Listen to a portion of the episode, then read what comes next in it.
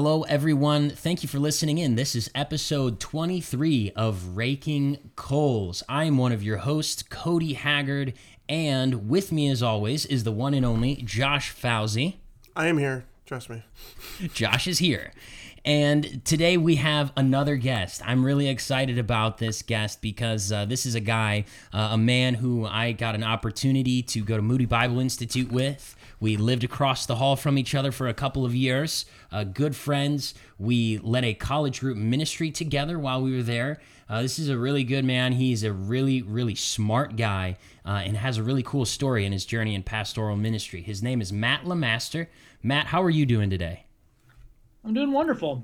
It's kind of more night here, but yeah, I'm doing good. Yeah, it is evening at this point. It's getting a little late. Yeah. So if uh, we're gonna try and keep the energy up here for you guys, but uh, if it sounds like we're a little tired, we've all had a full day at this point, but yeah. we're gonna we're gonna do our best to have a have a good podcast. Uh, before we go any further, Matt, I'm gonna ask: Have you ever been on a podcast before? You know, I don't know if I actually have or not. This might be my uh, inaugural inaugural venture into the podcast world. Oh, yeah, cool. Well, hopefully we'll try to make it a good experience. We'll yeah, see. hopefully I don't. Uh, hopefully I'm not just awkward the whole time. We'll see. I'll do my best. I'll do. I'll try to be really awkward at first, and then grow and be like awesome at the end. So, so for anyone who doesn't know, I'm just gonna say this about Matt. If anyone doesn't, because most people don't know this about Matt. Matt has a good sense of humor, and he has somewhat of a sarcastic sense of humor. So if you feel some of that, it's he's probably yeah. telling a joke. The late, the later at night, the more sarcastic I get. Oh, this is gonna be great! I'm, I'm yeah. looking forward to this. so this is yeah, gonna be good. fun. but anyway, Matt, if you could tell us some stuff about you, if you some things you would want our audience to know about Matt LeMaster, what would you? How would you describe yourself and your journey into pastoral ministry? Yeah, well, first I just want to thank you guys for having me on, and uh, it's a privilege. As uh, Cody said, as as you said, Cody, we are um, we're friends from college, and uh, I I hope all of you guys listeners know just uh, how dear you are to me, um, and uh, how much I've appreciated your friendship over the years. And um, yeah, there's some really pivotal moments when I was going to Moody where I don't know that I would have uh, made it through without you. So I just appreciate you more than you know. Oh, and you, yeah. Yeah, I'm happy to be on. Um, well, a little bit about me. I uh, grew up in Arizona in the um, the mountains of Arizona, and I came to Chicago and uh, to go to Moody, and it was just totally different universe, totally different world, and um, uh, it was really good good experience for me, really positive. Um, I uh, you know the the sociologist Colin Woodard says that the American West is the only part of uh, America where the landscape has really shaped the people rather than the people shaping the landscape. And um, Cody, you know me when I was first came to Moody. I was a yeah. pretty rugged guy. He was definitely Matt. Matt, like Matt's the kind of guy, right? We lived in Chicago, and there were some parts of Chicago that were rough. And if I was going to be in a rough neighborhood, I would want to take Matt with me. I knew I'd be safe with Matt. That I don't know about that. But, Tough guy. Uh, okay, how are we defining rugged? Because like right now, I'm imagining cowboy hat, big beard, just burly flannel, yeah. jeans, so, cowboy boots. So, so a little bit of an aside when i first took my wife back home to meet my family because i grew up in like a really like a rancher town um, oh so exactly was, that exactly yeah and she was like laughing she's like why are all these people dressed up like cowboys i'm like probably because they are cowboys. They're not so, dressed uh, up. Yeah that's real life hon. Yeah so uh yeah but uh anyways i went to moody and just um absolutely loved it. It was um, exactly the education that the Lord was using for me, and um, yeah, I um,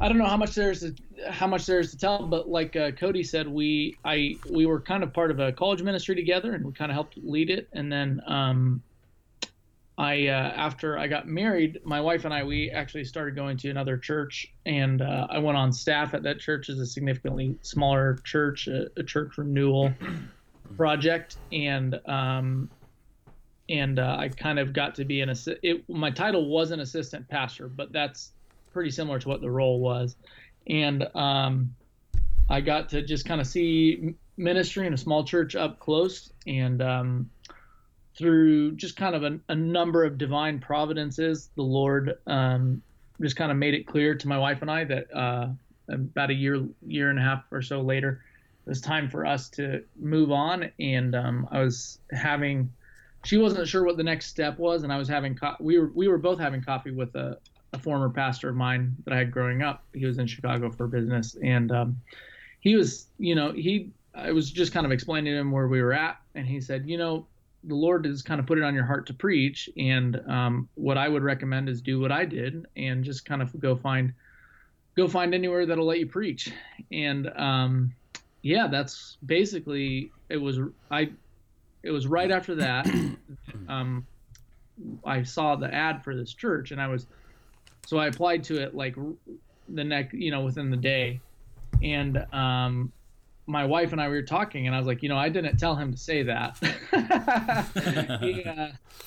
Uh, but uh, it, it's funny how the Lord uses things like that because it, what that was, I think, one of the points where she was like, okay, um, if this is where we go, it'll be all right. And um, yeah, the Lord just kind of brought us to the church that we're in now, and um, very similar to the church that I was serving in a more assistant role and in Chicago, smaller church and uh, a church renewal or revitalization, uh, replant, whatever your terminology is for it. And um, yeah, yeah it, that's that's kind of a big flyover of my yeah. Of my, and you mentioned having a having a call to preach. I, I myself, I I love preaching. It is probably uh, my favorite component of ministry. I love the preparation, I love the study, and I love being able to share with the congregation uh, the good word. And you know, we talked shortly on our phone conversation that you felt um, a big calling to preaching. And it seems to be really your passion in in ministry yeah. preaching.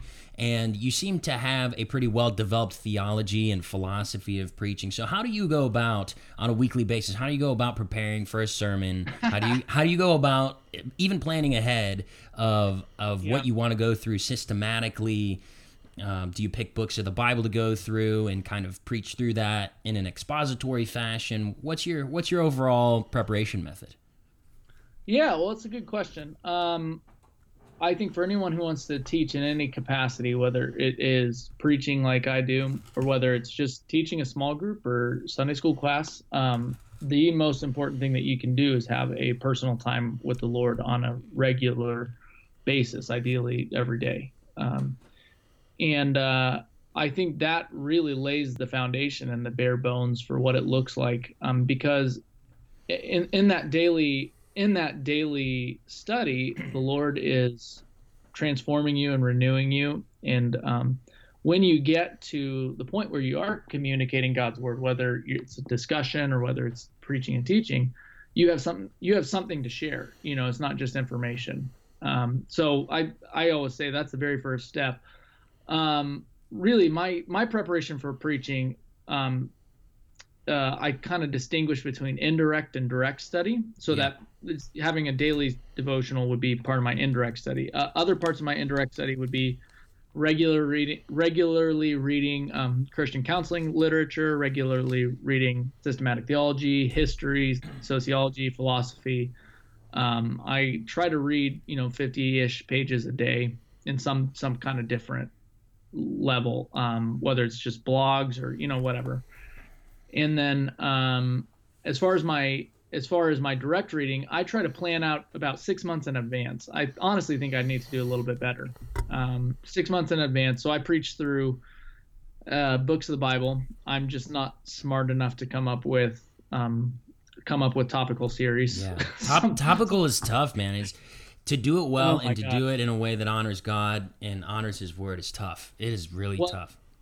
Well, and that's key. It, I think you're right. It's the the honoring His word when you're doing. I think you can preach a good topical sermon, and I've done it, but it is hard. And yeah, even right now, we're coming off of a more topical series, although it's more it's pretty expositional. I'm like, I can't wait to get back in the regular lectio continua preaching through yeah. books of the Bible. I mean, it's just yeah. So, but yeah, so I try to plan out my sermon schedule six ish months in advance. Um, and then I, when it comes to actual week of the study, I, I set aside a, a day for study, and that's my Wednesdays. And um, first thing I do, unless it is a really long scripture, I'll translate out the whole scripture. And um, whether uh, I'm just, you know, blessed with the ability to do that for my education, and um, and uh, I'll I'll do that. And what what the reason I translate it, and I don't think you have to do it. I think if you don't have the language skills or you just you're not confident in your ability to translate, you can just copy it down. But the reason that I translate it is because it forces me to slow down and not speed read over the text. Yeah. Because the Greek and Hebrew, no matter how good you are at translating, is still uh, probably unfamiliar enough that it forces you to think about it.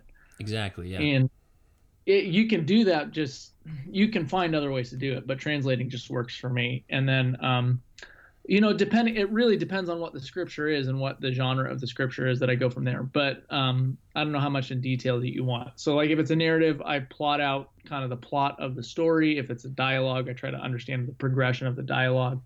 If it is like a letter or law that paul's that paul's writing or it's in the old testament um, i try to understand kind of the structure of the argument. If it's um, if it's poetry in the Old Testament, I try to really focus in on the different parallelisms and um, the the relationship between the lines. So my study from that point gets to it. Kind of depends on what what the text is. Right now, preaching through Matthew 18, my my study has been focusing on the progression of the dialogue. How does the different yeah, yeah how does it all fit together? And then um, and then that typically takes me a whole day between all that, and then mm-hmm. um, on Fridays I sit down to write my sermon.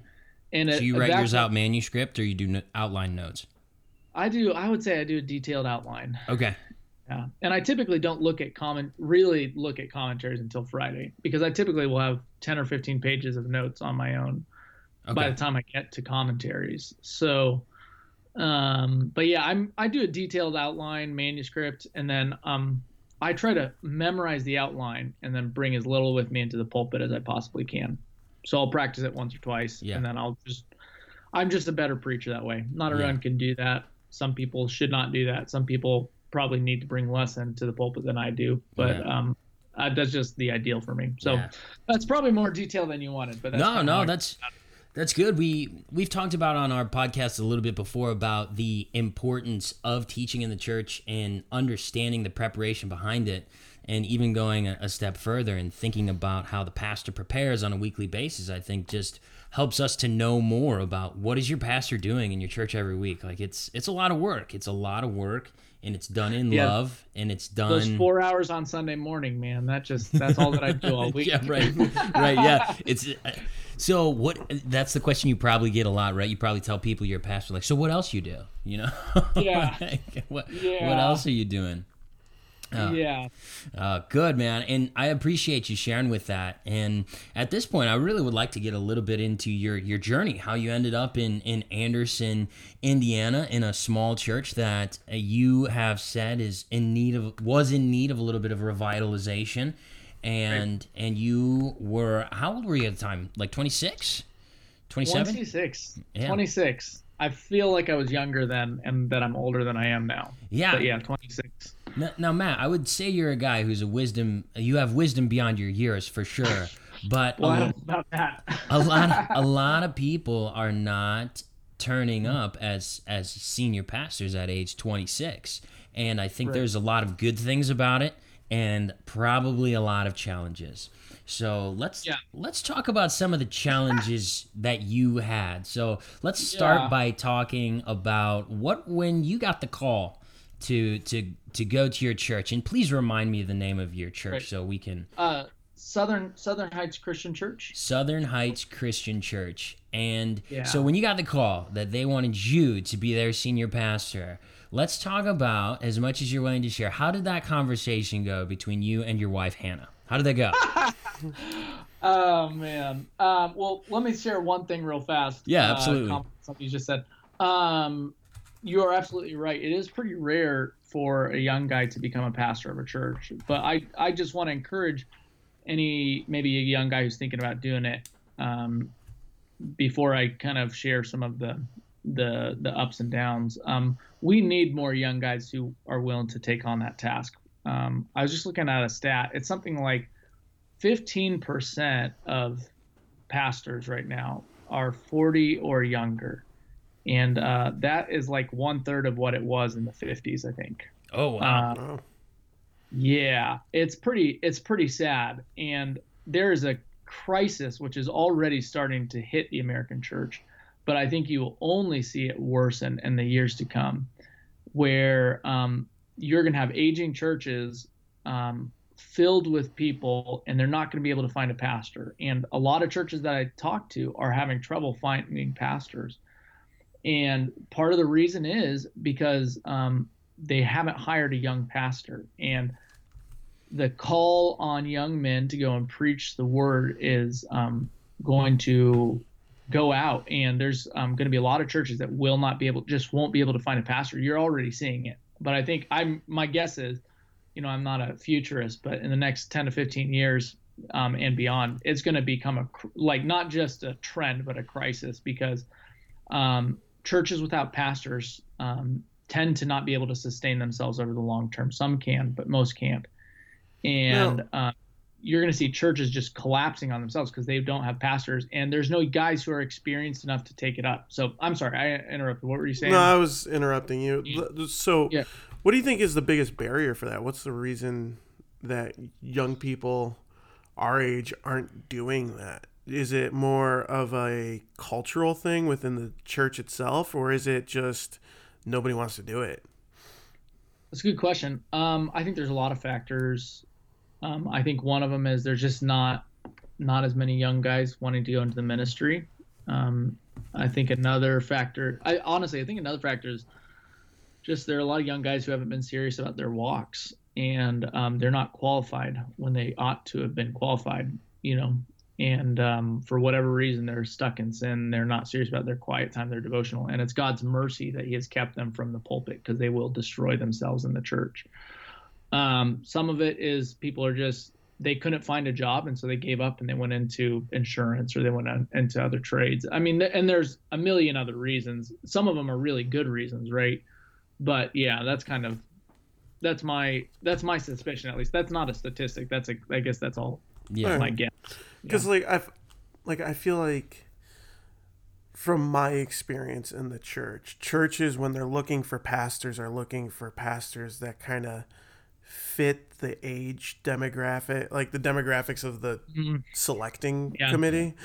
And, and yeah. It, unfortunately, sometimes I think it comes to who is a pastor who can get the people with the money in the church. And I know that that comes across yeah. with some sense of of pessimism, yeah. but there are some That's churches true. that have gotten themselves so big, they're gigantic organizations oh that gosh, yeah. how do you how do you replace a pastor who planted a church that grew that church to multiple of thousands of piece, people and now that guy's gone? You know, who's uh, qualified for that? You know, it's it's a small section of people. Especially if that guy is disqualified himself. I mean yeah. that you want to talk about well anyways. Um I and by the way, if you are on a search committee for a church, hire a search firm. Don't try to do it on yourself. Just hire a search firm. I promise yeah. you, it will save time and money over the long run, and it will get you a better quality candidate. All right. Anyways. and I and I, I think that also yeah. goes on the other end too. If you're looking to get a job in the church, use yeah, search firms because you will probably get placed in a in a better position for yourself that fits it's your qualifications.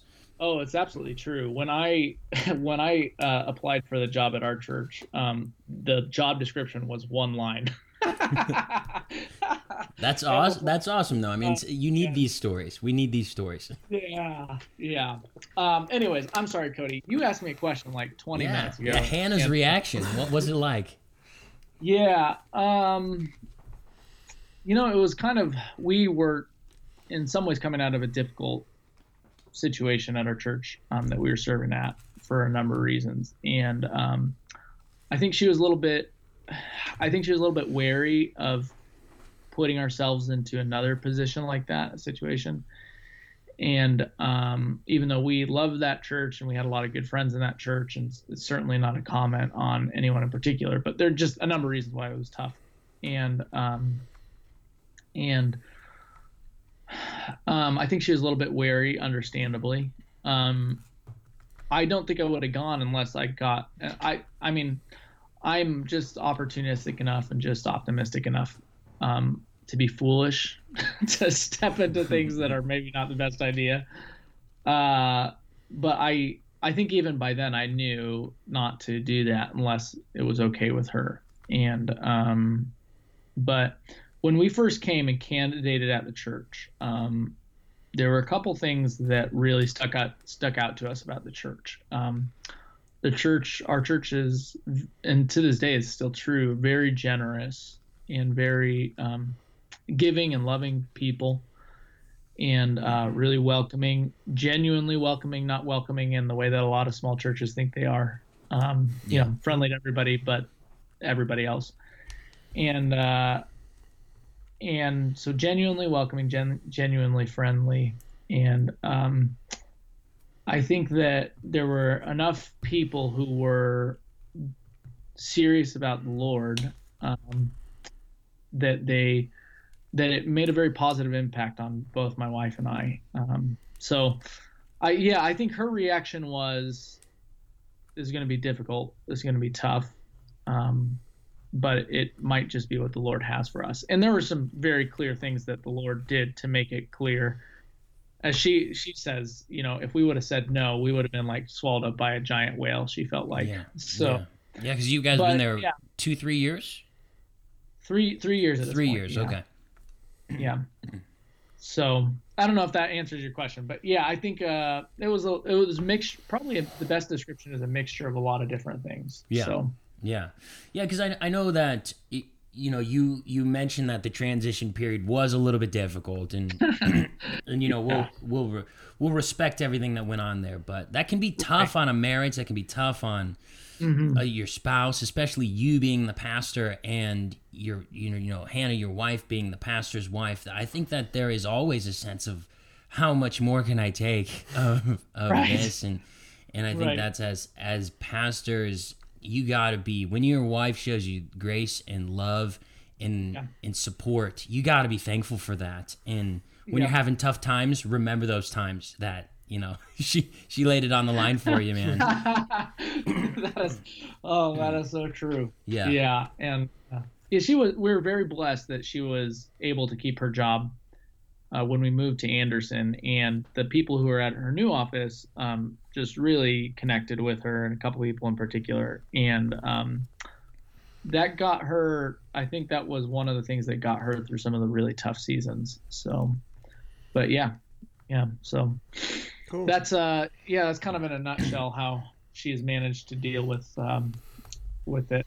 Yeah. So yeah, so you end up in Anderson, Indiana at Southern Heights Christian Church. And then when you show up, are you and Hannah the youngest people in the church when you guys came?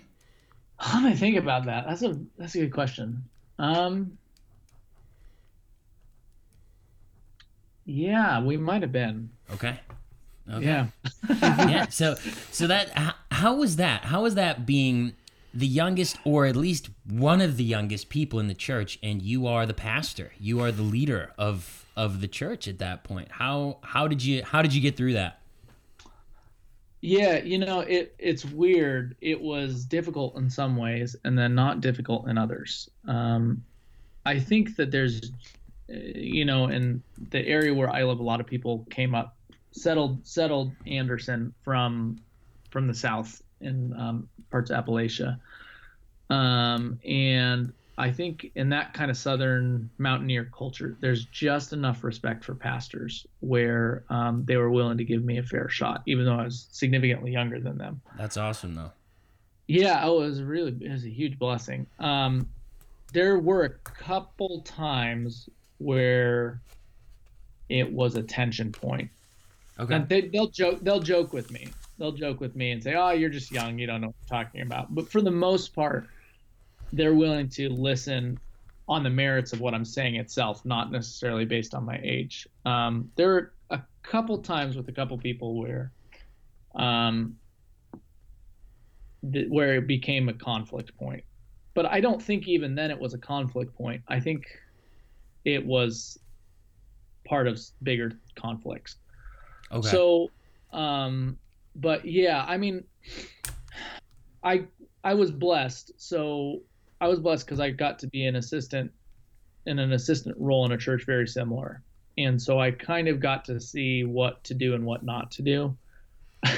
yeah, yeah, I, I, hear you. Someone who knew more than me, and um, and he would, you know, he would say, you know, that I, he hoped that he taught me um, what the you know the right way in some things. So I got to see. I knew some of the landmines to avoid, um, and I knew the way to go about conversations. So like a lot of for a lot of young pastors going into a church situation like me, um, the reality is, especially if you're going into a church with people from the Vietnam era, probably your church is run by veterans, and mm. um, a lot of young a lot of young guys will go into a church um, and they'll blow the church up because they'll try to take the flags down or you know something or um, and without and you know there's a whole debate in in church life about what's appropriate what's not appropriate and how do you get there i mean you guys know that right. but um, i you know, I think if you're a young guy going into a church, that was definitely an area where I got to see. There was a point in my ministry before I became a senior pastor where I saw that just about kill someone's ministry. Um, and this person would say that he that it, what did that something where it was just a little bit of a bullheaded take at the issue. Okay. I think if you're, I and I and that's not a I did something right. That was I saw someone do something wrong and I learned from from that. And um, if you're a young guy going into a church, you need to take time to get to know the veterans. A, because they probably run your church, and you should be thankful because the military has instilled in them a sense of service and discipline. Yeah. Which a lot of other people don't have. I mean, most churches are run by veterans. That's the reality. Oh, that's, um, that's a good take. Yeah, I mean, so if nothing else, you just need to know. But you also need to understand like what it costs a lot of those guys. There's um there's a traveling Vietnam wall in our that goes around the states, and it was close to our town. And one of our deacons took me. I, I asked him if he'd be willing to take me, and he took me to go see it. And because um, he fought in Vietnam, and I wanted to go there with him, and um, and he kind of it it was a, um it, I don't think it was easy for him because there's he has a lot of mixed feelings about it. Um, but he was willing to do it because uh, he was willing to share with me kind of some of his experiences and i just think for any pastor until you've had that talk until you've gone with them to the wall so to speak until you've um, heard their experience and you know been with them through that you had better not touch that flag because you just don't know what it means to them now i'm not yeah. saying that sometimes patriotism gets a little bit just like anything else in the church can get overblown. So I'm not saying it can't get overblown. I'm just saying, man, you just got to understand what you're doing when you take a flag out of a church. Um, oh yeah. It, it means something that a lot of young guys don't realize. Anyway, that's one of the. I, I talk about that just because I know that's one of the common conflicts for a lot of young guys yeah. going into a church. Yeah. You know. Yeah, because um, really, our generation. I mean, we are we've been so blessed by things like like yeah. the draft era of of this country to yeah. where people fought and had to be drafted and gave their lives over that i really for me i can say that out of experience i don't have the proper appreciation for it that that i probably should um, because our society's come so far and we have such a a strong military system at this point where we do get a lot of people who enlist and volunteer and you know i think right you know because christianity in and of itself is is not totally tied to a society or a government we automatically kind of have this very uh, postmodern thinking that comes in to where it's like oh nationalism patriotism that's old school uh, it's let's make right. it all about uh, the church which is good but at the same time i mean those people fought so that you could have that church and well for all there. those yeah and for all those people who say like uh, you know, America's the evil empire or whatever. Like, I don't know. Peter says to honor the emperor, no matter what your, no matter what your opinion is about it. And you know, I don't. That's not. That's not to say that people who that there's not injustice in our country because I think everybody knows that there is. But anyways, you guys know what I'm saying. It's, yeah. It, that's a that is a common struggle for young pastors is to not know how to handle that in churches. And yeah. um, yeah, I think for well, I don't. I'm trying to think about some of the things that have been difficult. Um, I think for older generations, um, one of the common errors is to equate it tends it's true for younger generations too but it's more true for older generations um, and i don't know necessarily why that is but they tend to equate their christian life with things that they do and so you have a lot of and what i mean by that is acts of service that they do yeah like yeah. if they if they serve at a food pantry if they do if they volunteer 40 hours a week at a church and you know those are obviously not bad things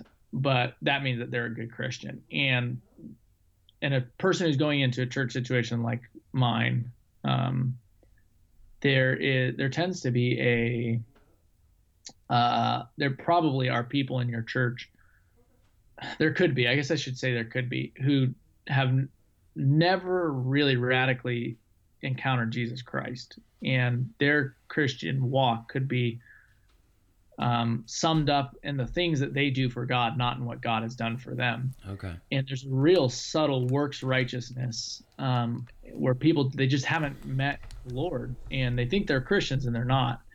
And probably that's going to be something that um, if you're a young pastor going into a church, I know this is something that I had to struggle with. I'm trying to be very diplomatic with my words right now. Yeah, absolutely.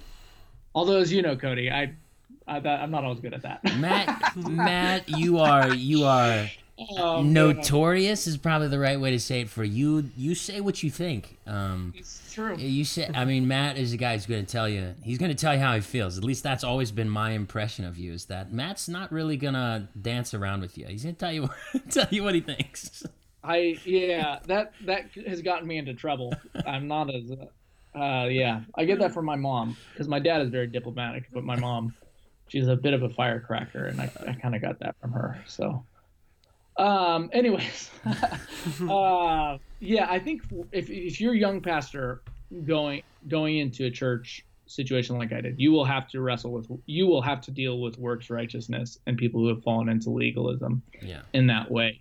Yeah. Oh, and, you mentioned you mentioned that a lot of these people haven't had a radical encounter with Jesus Christ. I believe that's right. what you said. Yeah. Now, now yeah. for I think it's good for us to at least take a moment because there might be people who are listening who are like, I don't know what he means, or maybe haven't yeah. had that experience either. So, so what does that look like? A radical encounter with Jesus Christ. What would you say are some examples of that? That maybe from your own life or your own experience in ministry uh, that that you think. Yeah, I mean, I think when when I say a radical encounter with Jesus Christ, um, there's a hymn that our song that our church sings, which I just love. Um, Rock of Ages cleft for me, and there's a line in there that says, "Nothing in my hands I bring, simply to the cross I cling." Um, if you have never had an experience where you come to Christ and you realize that there's nothing that you can do which can earn his love and there's nothing that you can do which if you always feel like you owe God something um, if you're if you always feel like in uh, you know the movie Saving Private Ryan where at the end of Saving Private Ryan um, he breaks down in tears because yeah. uh, his commanding officer told him that he had to earn it on his and if you always feel like you have to earn it, um, I would say that's probably a sign that you don't know what I'm talking about. Mm. Because to encounter Jesus Christ is to do what Paul says in Philippians to um, lose the whole world to gain him. Mm. Because with with everything in the world and without Jesus, you don't really have anything. And with Jesus and nothing else, you have everything. And um, if you've never come to a point, I, I would invite you to put your faith in him and to confess your sins to him and ask him to be your Lord and Savior. Um, because even though it will not necessarily be the easiest thing, and even though it will not necessarily, what's the right way to put it? Even though it's not necessarily the easiest thing, and even though it's not necessarily the the the most earthly it, it doesn't make you look great in the world's eyes to humble yourself. Yeah. Like that. I you will not you will not um regret it in the long run. Yeah. you know, it's worth Yeah. it to pick up a cross to follow him, you know. Yeah. So that's what I mean by radical encounter with Jesus Christ. Um Yeah. And I think some of that too is difficult, even just, and I think is part of our our fallen nature as people to get out of that works based mm-hmm. mentality of like I've got to I've got to Oh, earn yeah. everything, I've got to I've got to get this, I've got to earn that, and I think to me something that I've I've really really looked into is is even how it's really tough for us as people to deal with some of the ambiguity of faith, deal Yeah. with some of the ambiguity of Yeah, the Holy absolutely. Spirit, and I think that's can make it confusing, but that's also kind of what makes it beautiful, which is like this Right. is absolute faith and belief. There are some people who you'll tell what you believe and you know it to be true, and it just won't make sense to them, and Right. and that's okay. That's Yeah. okay because you know it to be true. The Holy Spirit has has given you that truth, and and you live by faith, and that's just Yeah. something over the years. It's it's been one of Yeah. the things that I have tried to explain better. But as I try to explain it better, it just gets harder. It's Yeah, the harder you try to explain mystery, Yeah. the less you're able to. yeah, it's So- a great yeah.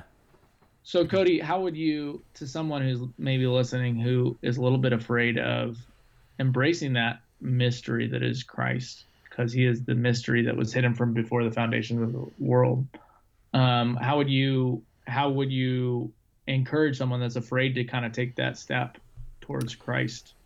Yeah. Um, because there's so much unknown behind it. There really is. Yeah, yeah. If you're uncomfortable with the unknown, I would say that first of all, that's that's okay. That's that's okay Right. because it is unknown. And a good step is to familiarize yourself with what is known. We have we have scripture. We have we have the Bible. We have the gospel. And I think to familiarize yourself with the person of Jesus Christ, I would say definitely if you are on the fence or if you are young in your faith, familiarize familiarize yourself with the gospels. You know, know the person of Yeah. Jesus Christ. And when you really examine his life, you really examine how he lived, you see that this is someone who scripture refers to as as God in the flesh, the son of man, and you see an example of of who your savior is. How Right. exactly soteriology or the process of salvation works, we can try to nail it down to a science. But Right. it's really about a faith in in a, a you know Jesus incarnate, God in the flesh, who died for your sins, rose from the grave. It's about a faith in in that and Right. how the mechanisms of it work and how God really does all of the the fine tuning. I think sometimes we want to wrestle with that. I mean, that's what theology is basically. And Right. at the end of that, sometimes we won't have all of the answers, and that's okay because the answer that matters the most is given to you clearly. I am the way, the truth, and the life. No one gets to the Father except through me. If you can trust Right. that, you can wake up in the morning believing that and go to bed at night believing that. That is Yeah. a good place to be. There's a lot of mystery, there's a lot of unknown, there's a lot of wrestling that goes in it. And I would say when you're wrestling, don't always view it as a negative because sometimes Right. wrestling is a good thing. Some of my best Right. moments in life have been when I'm wrestling with trying to solve mysteries or things I don't know or don't understand because I can Right. I don't always come out with the right answer or an answer, but I come out more faithful. And that is a Yeah. testimony to the work of Christ.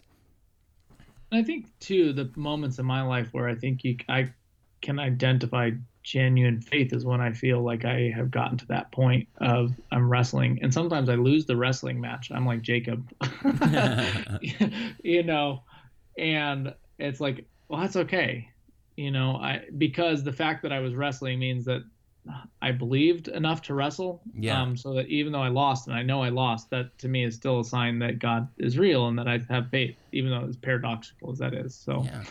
yeah, I mean, yeah, I think that's great. So, yeah, I'm, we keep getting off, but Yeah, uh, it's okay. It's okay. It's good stuff. good. We are talking about wrestling though, and we're kind of on the Yeah. topic of, of some of the challenges you face. So, what are some of the Oh, challenges yeah, you right. you faced within the church? You know, we've mentioned you being a little bit younger than the rest of your congregation, and So, you know, you you mentioned to me as we talked before, like some positive things that you've seen, mm-hmm. but I'm sure you didn't get there without without some difficulties. So, what are some other things besides maybe the age um, yeah. thing? Because it also is your first time being a senior pastor. Mm-hmm. It's it, yeah. that's that's got to be a challenge in and of itself. So, yeah, you know, some other things that might have been challenges, and then don't worry, everybody. We will talk about some good stuff as as well, some some positive reward well, things. Yeah, let me. Uh, so something that is it'll hit all three heads, all three stones, uh, everything with one stone. Um, is uh, it is slightly negative, but also um, positive, and it also I think it's true for all pastors, but um, I think it's particularly true for younger pastors. Um, you you have to get I think it's pretty common for for young pastors, but I, I, know it's common for all pastors to get into a church and think that they know everything, and um, think that they know how everything has to run and how everything yeah. has to function.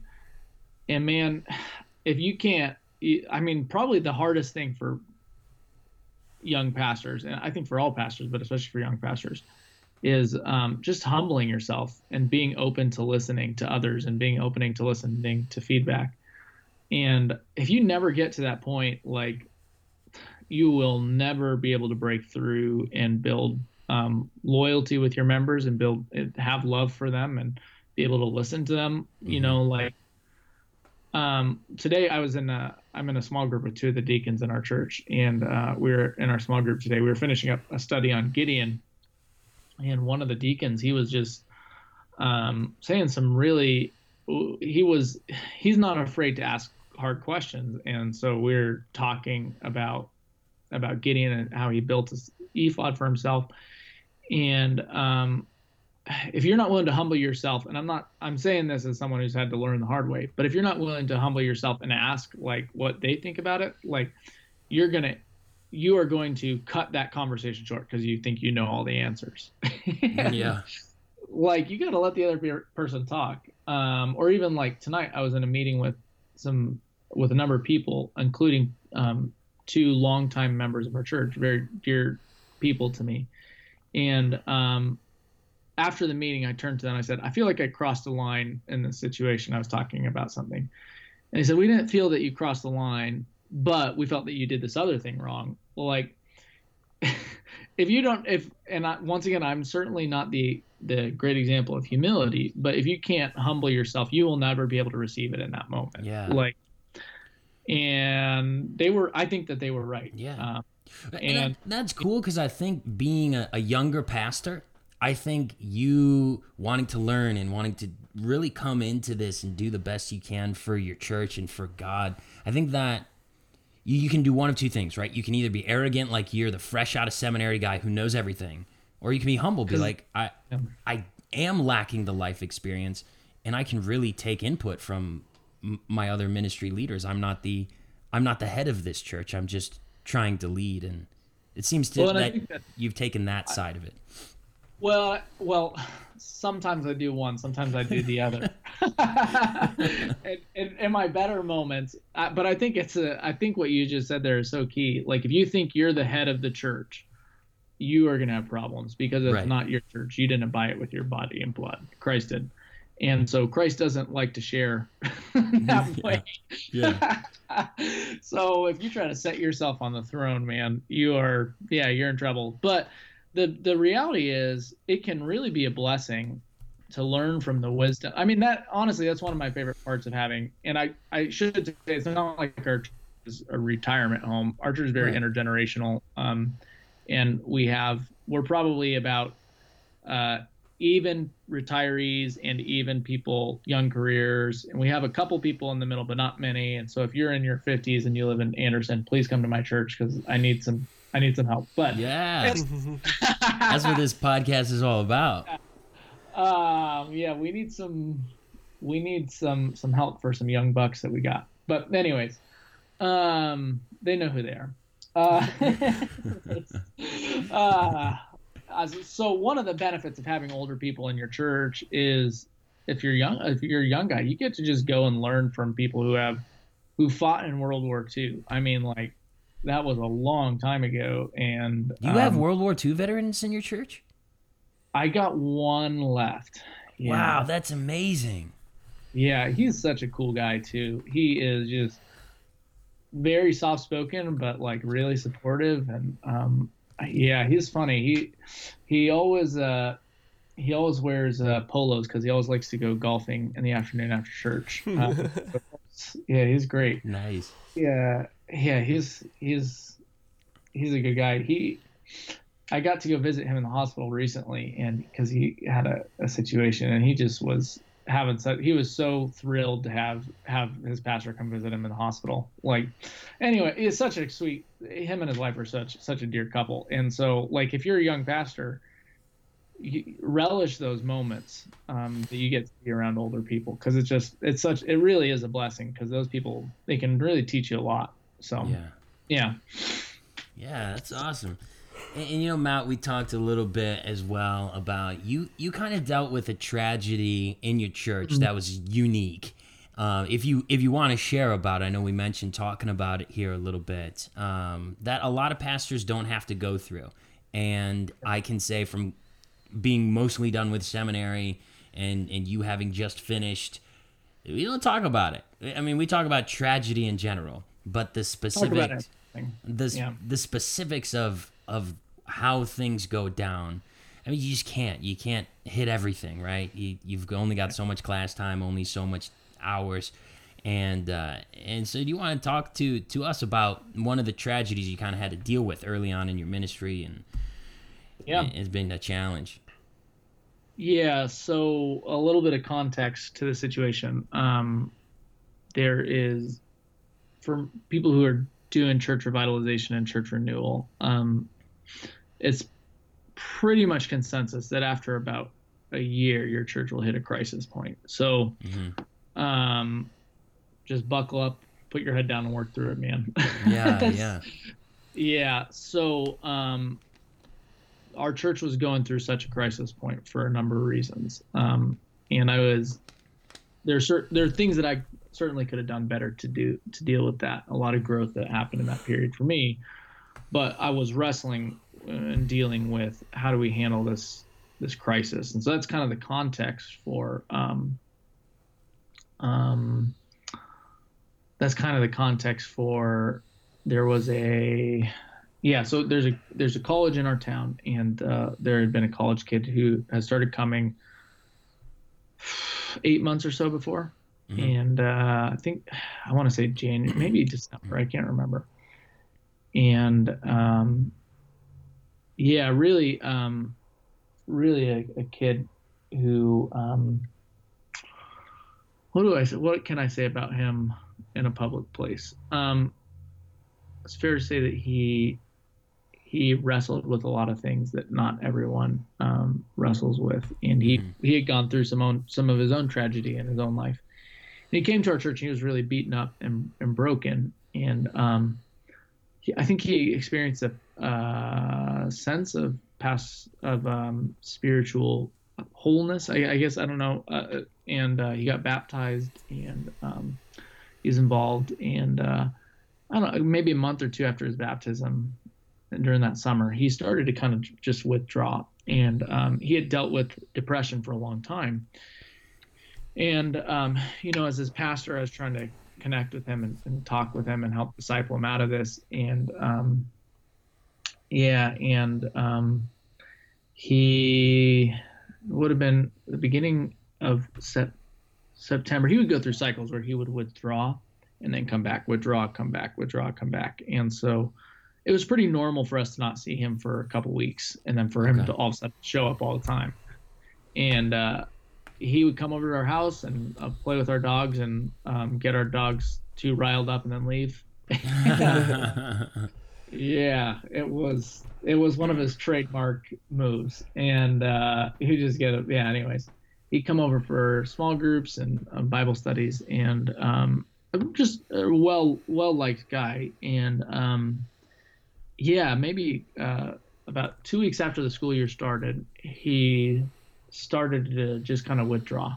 And um, I had some indications that something darker was happening, but it was hard to know it had kind of looked like that before, but I think I want to say it was the first of October, 2017. I want to say, um, I got a phone call from his roommate who had also been coming to our church at that point, and uh, I could just tell there was a really worried tone in his voice. Um, and he, and yeah, and um, he said that his roommate had locked himself in his room and he wasn't responding.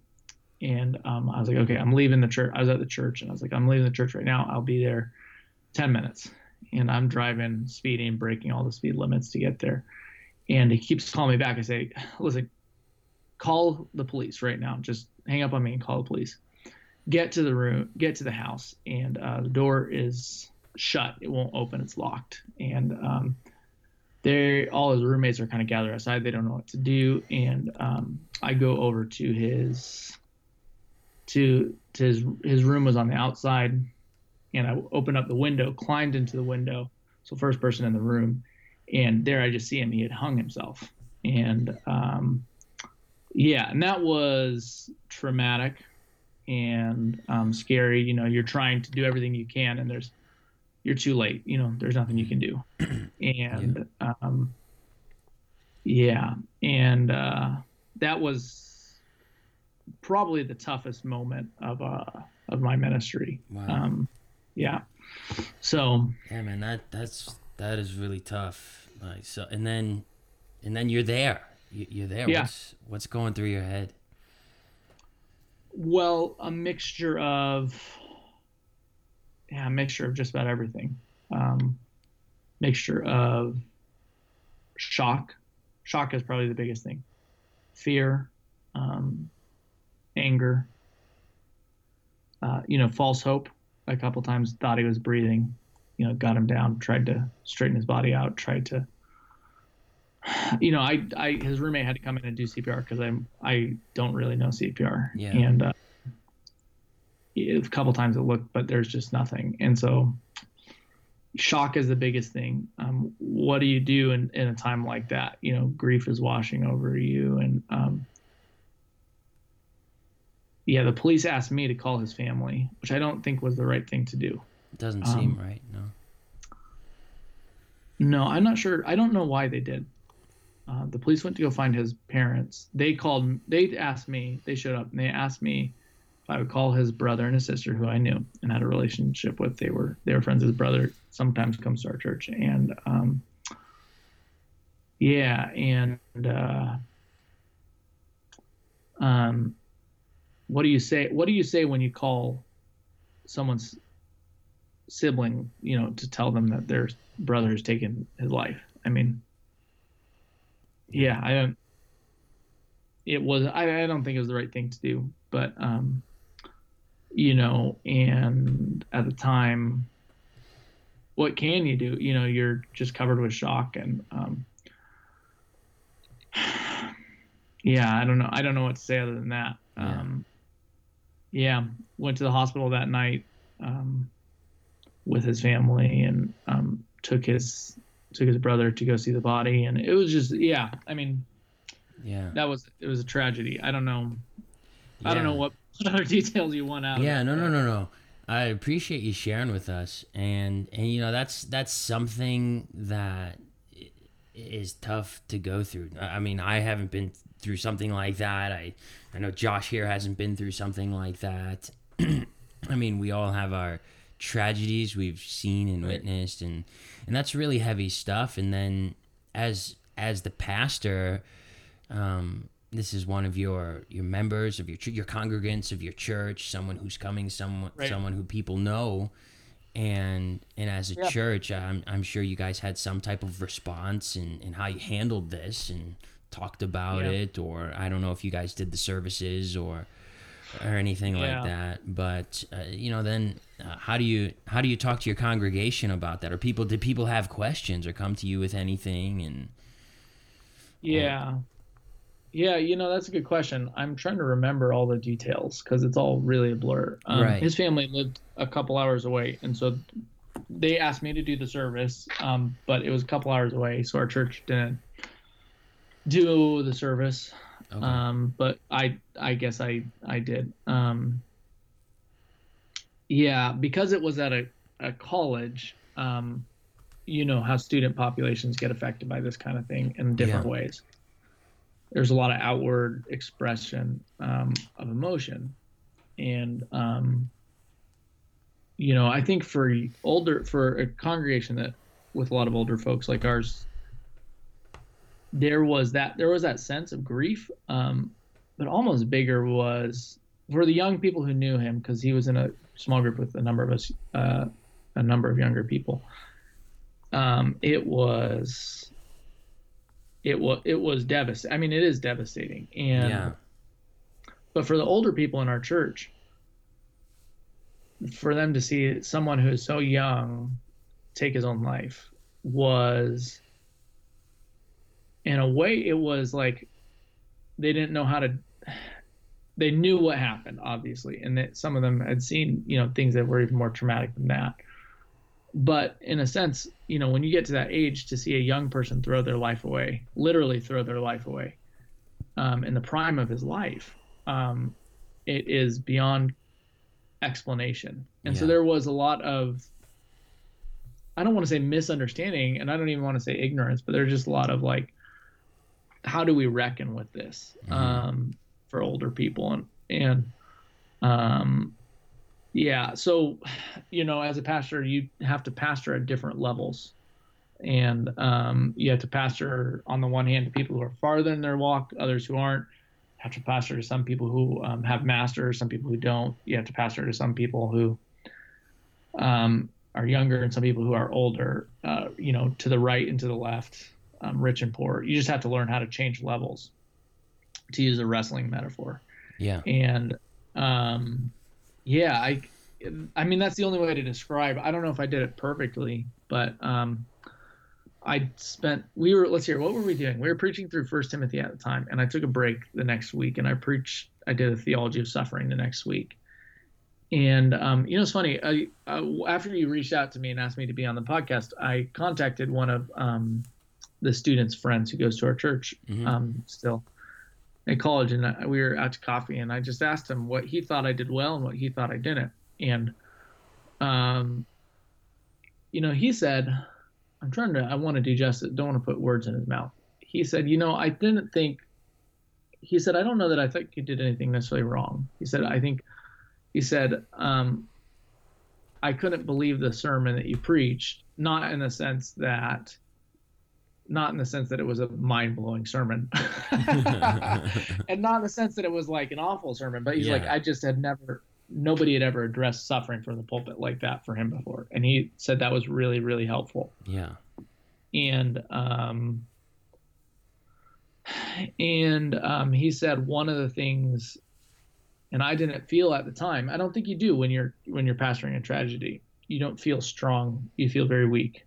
And he said, but one of the one and a couple of people have said this to me over the years. He said they said you just we just felt like you showed a very godly strength during that time, mm-hmm. and that is only by the grace of God because I didn't I don't feel like I did. I felt very weak in the moment, and I felt very exhausted and worn out driving back and forth, you know, to Lafayette mm-hmm. um, a couple times a, that week and um, planning a service and you know, doing, you know, um, the equivalent of trauma care counseling, you know, that kind of thing. And um, yeah, I, I don't think you do feel strong in those times, but I think God and His grace gives the strength that we need. Yeah. And I think in those times, weakness is strength. Yeah. Um, and yeah, I don't know. I, you know, I, one of the things that happens when people commit suicide unfortunately, is people try to send. I mean, it happens a, a lot with death, but it also happens with suicide. Uh, I just I would I would give this advice from my own experience to anyone who is pastoring through a similar situation. People try to sentimentalize it, okay. and um, I just think that's wrong. Yeah, what do you um, what do you mean by sentimentalize it? oh, they try to dress it up in wordplay so okay. it doesn't sound like what it was that he took his own life, and you don't have to be graphic about it. Right. Um, but you also and, and you know families they won't tell people why this person suddenly has passed away who's 25 yeah. it's like there's not you can't deal with it if it doesn't ever come out into the open, and you can't. You know it.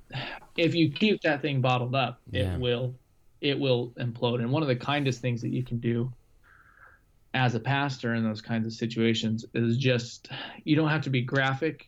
You should be sensitive but mm-hmm. you should not sentimentalize it. You shouldn't dress it up. You shouldn't right. say he passed away or it's better that he's out of pain now. No it's not. It's not better that he took his life. I'm sorry. It's just it's not. Yeah. And i think it, that's hard not. to talk yeah. about because there's a lot of families who've been through that Mm-hmm. and I think yeah. in, in, some ways to console themselves, yeah, you want right, to yeah. you want to convince yourself of that. And this is me personally. I I know people who've gone through suicide. I've not had a, a close family right. member who's committed suicide, so it's right. It's easier to say, but I but I also think you're touching on something that is important. That sometimes we really need to develop how we think about things before they happen. And yeah.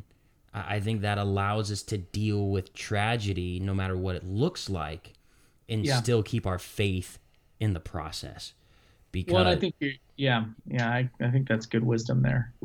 Um, yeah, I mean that's kind of what I'm gathering because I'm sure, I'm sure the family has had to wrestle in with it in a different way, and yeah and, you know it's one of yeah, those the, things right something yeah. happens suicide happens and it's like whispered in a church or whispered like he committed suicide and because yeah. there's something about it because i think a lot of people who don't struggle with depression or whatever causes right. individuals to get to that point it just doesn't make sense oh yeah yeah well and it, it and it is a worldview the way i describe it is it's a worldview unto yourself because you can't just stop thinking about how depressed you are, and that just makes you more depressed. Yeah. I mean, and I think is you know as you're saying that, I think that's really wise.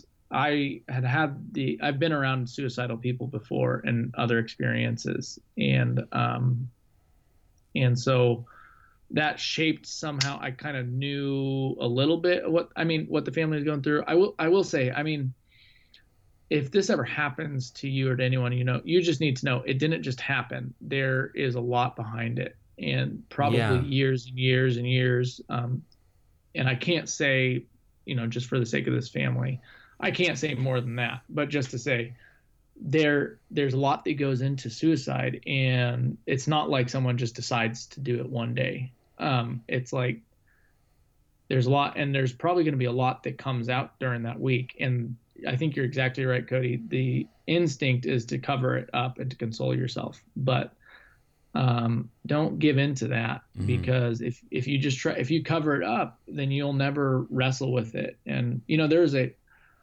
there is a there's a guy in our church who um, I don't think he'd mind me saying this. He's he's autistic and uh, very high functioning, uh, mm-hmm. really, really, really intelligent, and um, and so but really, really logical. okay. Yeah. Yeah. Yeah. And he's like, I just don't get why he did it. He's like, it just doesn't make any sense. And he said what everybody else is thinking. Right. Everybody else is thinking that. Yeah. Everybody else is feeling that. Everybody else is, but everybody else knows not to say that. Mm-hmm. But in a way, he was the one who dealt with the grief in a really healthy way at times because he knew like he just couldn't stop saying he couldn't not say it. oh yeah, yeah, I know. And I, I know what you're talking yeah. about. Yeah. And um, I man, I think that um, you know, once again, I don't ever want to tell someone to be rude about it or to be graphic or to be brutal or um, to give more details than they have to or but also as a pastor one of the things you have to do is love your people enough to say you know really how we we need to be honest because if if you're not willing to be how angry you are at the situation that this happened and that this person felt like they had no other recourse in their life than to do this um, then you just it will never make sense to you. I mean it will never ever make sense to you but it definitely will make less sense to you. And you just it's just a cruel thing to do. I mean really. So anyways i'm i digress. It was it was a tragedy and i hope that i hope that i was able to pastor well through it. Yeah. Um, and I'm sure I, I know that I made mistakes during that time, but by God's grace, I think that um, that he he did a lot of positive things in a lot of people's lives that week, and I'm thankful for that. So. Yeah, that's that's a tough thing to go through. Any type of tragedy as as a pastor, it, you you you bear so much weight of it because yeah. there's a side of you that's like, man, I if was it was there something else I could have done? Yeah. Um, but you know, Matt, I, I think what's neat in your ministry is you're still there. You've been there for three years. Obviously, that means that it's it's on the upward trajectory or going in a positive direction. I, I haven't gotten sick of me yet. Yeah, I mean, I, am sure some of them, but I would say I would say if it if it wasn't going well for you because of statistics and information that we know and understand, you would have been gone 18 months ago. And so, yeah. so obviously, it's been a, a, pretty good experience for you. So, so what are some things where we're getting in the final leg here of the podcast? What are some things that you would say were just have been really rewarding moments in your ministry? Because we've kind of talked about some heavier things. We've talked about some good right, things. Yeah. We've been we've been all over. But man, I've really I've really enjoyed talking about all this stuff. But what are some things you would yeah. consider to be like some pretty rewarding moments? Yeah, I mean, um, and it doesn't just have to question. be a moment; it could be a bunch of different things. Yeah, I'm not. Um, I'm not going to be one of those people like every moment's rewarding. No, that's not true. there he is, just, being honest. Matt, telling yeah, you how it is. I don't know any other way. I don't know any other way. Uh, probably, in my case, there's more reward than not. Really, I mean, I just I don't think uh, you know before you become a pastor, you don't really realize, and you know this, Cody, because though you're not a senior pastor, you're bivocational, right. and you've been a youth pastor, and, and yep. so you know that. And Josh, I know you've done youth ministry, so you understand mm-hmm. this.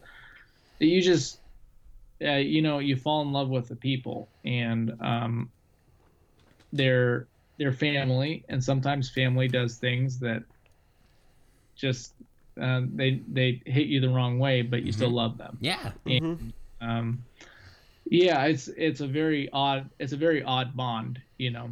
Um, but it I think it's a good one, and so that to me is really rewarding because I get to to um, yeah, I mean, and they've been the, our church has been so good to my wife and I. I don't want it to sound it at times it has been difficult, but our church has been um, really, really good to me, and they've been very supportive, and they yeah. have, um, yeah, and they're just, yeah, they're very dear to me, and so um, I don't, because I have a hunch some of them might listen to this, and I'm not, I'm not just saying this because I know they will, but I yeah. do want to know how much we do love them and care about them. Yeah, and, and I think that's been the overtone.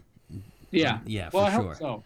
Yeah, I think um, I I think rewarding on the other end is just kind of the growth that comes out of it. Yeah. And um, you know, one of the things that we've joked about has been I just I do I do call it like I see it. You know that, and um, I still do that. I grew up in a culture which maybe overemphasize that. and you, you have a pretty big family too right? Yeah, yeah, you gotta you gotta speak up if you want to be heard. You don't yeah. to, you don't. I mean, I got I have six brothers, and um, yeah, and they are all almost all like me. There's one who's introverted, but oh, I don't really know what. Your yeah, parents, man, they were they had a they had to run for their money, huh? There's a screw loose there or something. I don't know.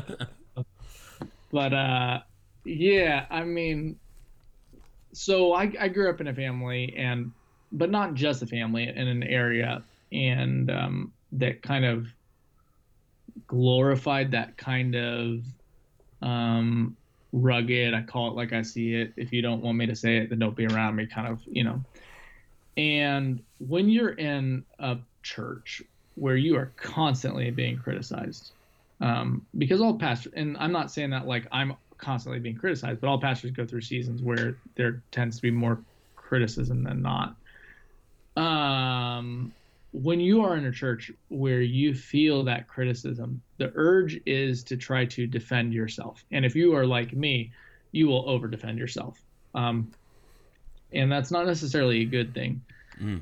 And, and I just remember it, just because it's true, just because it's true doesn't necessarily mean that you need to say it. And you can let the Lord fight some battles for you.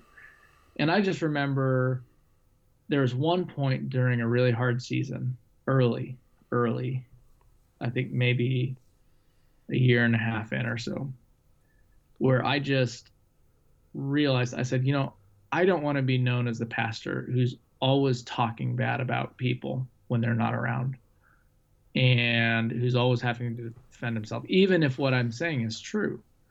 I want to be known far more for the good things that I say about people behind their back. And that was, you know, that's at times it's still hard for me to do, as you guys can probably tell. tell. because I do, I do have a more cynical nature, and um, and and yet the after years of being trying to be disciplined in that um, the growth that comes out of that and the joy that comes out of that and the cumulative effect that that has um, really shows. And um, you you know you feel a lot more confident in christ because you don't feel the need to defend constantly be on the defense. Like you can yeah. just trust, trust, that what christ has said about you is good enough you know? Mm-hmm. And um, yeah, that I mean I know that doesn't that's a painful thing. Most of the things in life that are good you you find through trouble. Yeah, yeah, yeah. No, that's true. and so that is an absolute positive of being a pastor and i would never have had it if i wasn't a pastor i mean i'm yeah. i'm sure the lord would have found some way to sanctify me yeah because that's what he does but that was the way that he chose with me, and it's been incredibly rewarding that particular part. Um, yeah. A couple of years later. Yeah, that's awesome, and I, I think yeah. even being able to to reconnect with you and and uh, get get this discussion and this podcast recorded, man. I've I've learned so much myself. It's obvious God's doing a great work in you, and and doing a great work within your church and we're kind of here in in the final moment here. I'm going to ask you one last question before we go, and uh, this is actually an inside joke between me and Matt. Matt was uh, he dreaming at the end of Inception, or was he awake? oh, that was a long, that was a long time ago. Um, oh, he's definitely dreaming. I think he. I think he's awake. I'm an optimist. Uh, that, uh, see, that's see, that's the difference between Matt and I. Uh, Matt, the pessimist. Cody, the optimist. I, I wanted to believe he was with his family at the end. Matt, yeah, well, calling it like he sees it. that, I did, I've never had a problem with that. Um, well, I just want to thank you guys so much for having me on and letting me ramble. And um, I know it's late at night, so hopefully, hopefully you got something usable out of it. Yeah. But uh, yeah. Yeah, absolutely, Matt. This has been this has been wonderful. I thank you for your time because, like you yeah. said, it's a little late at night and and you giving us your time and being able to sit here and talk. Hopefully, this is something that can go out to to people who who are in your church, people who are in your area, and and be able to connect with you and, and, matt if people wanted to find out more about about your church your ministry do you guys have a website or something they could go to we could point them to yeah well um our website is southernheights.co. Um, it's not .com. Um, that domain name costs thirty thousand dollars, so it's .co. yeah, um, southernheights.co. Uh, they can look me up on Facebook. Um, I have a Twitter account, but I never use it, and I have an Instagram account, but I never use it. But yeah. Facebook, I'm on pretty regularly. Yeah. Um, yeah, they can shoot me. She Can shoot me an email. My email is on our church's website, and um, would love to. You know, if they're traveling through the Indy area, would love to connect with them. And um, yeah. Absolutely. Well, Matt, thank you so much. And guys, be sure to check out southernheights.co. If you're in the Anderson, Indiana area, it's a great, uh, great way to find out more about his church as well as we talked about uh, Matt's preaching a little bit. If you're interested in hearing the, the man preach, I've listened a few, a few times over there. He does a good job. And so just go ahead and take some time, check out southernheights.co. And I do want to close out here and say thank you, everybody, for listening to this 23rd episode of Raking Coals. If you want to find out uh, more about what we do, you can head over to our website, e43collective.com, where you can see more episodes of Raking Coals and our other podcast, the After Sunday Discussion, as well as some of our blog posts. Uh, thank you so much for listening. As we always say, have a fantastic week, everybody, and a blessed day. Bye bye.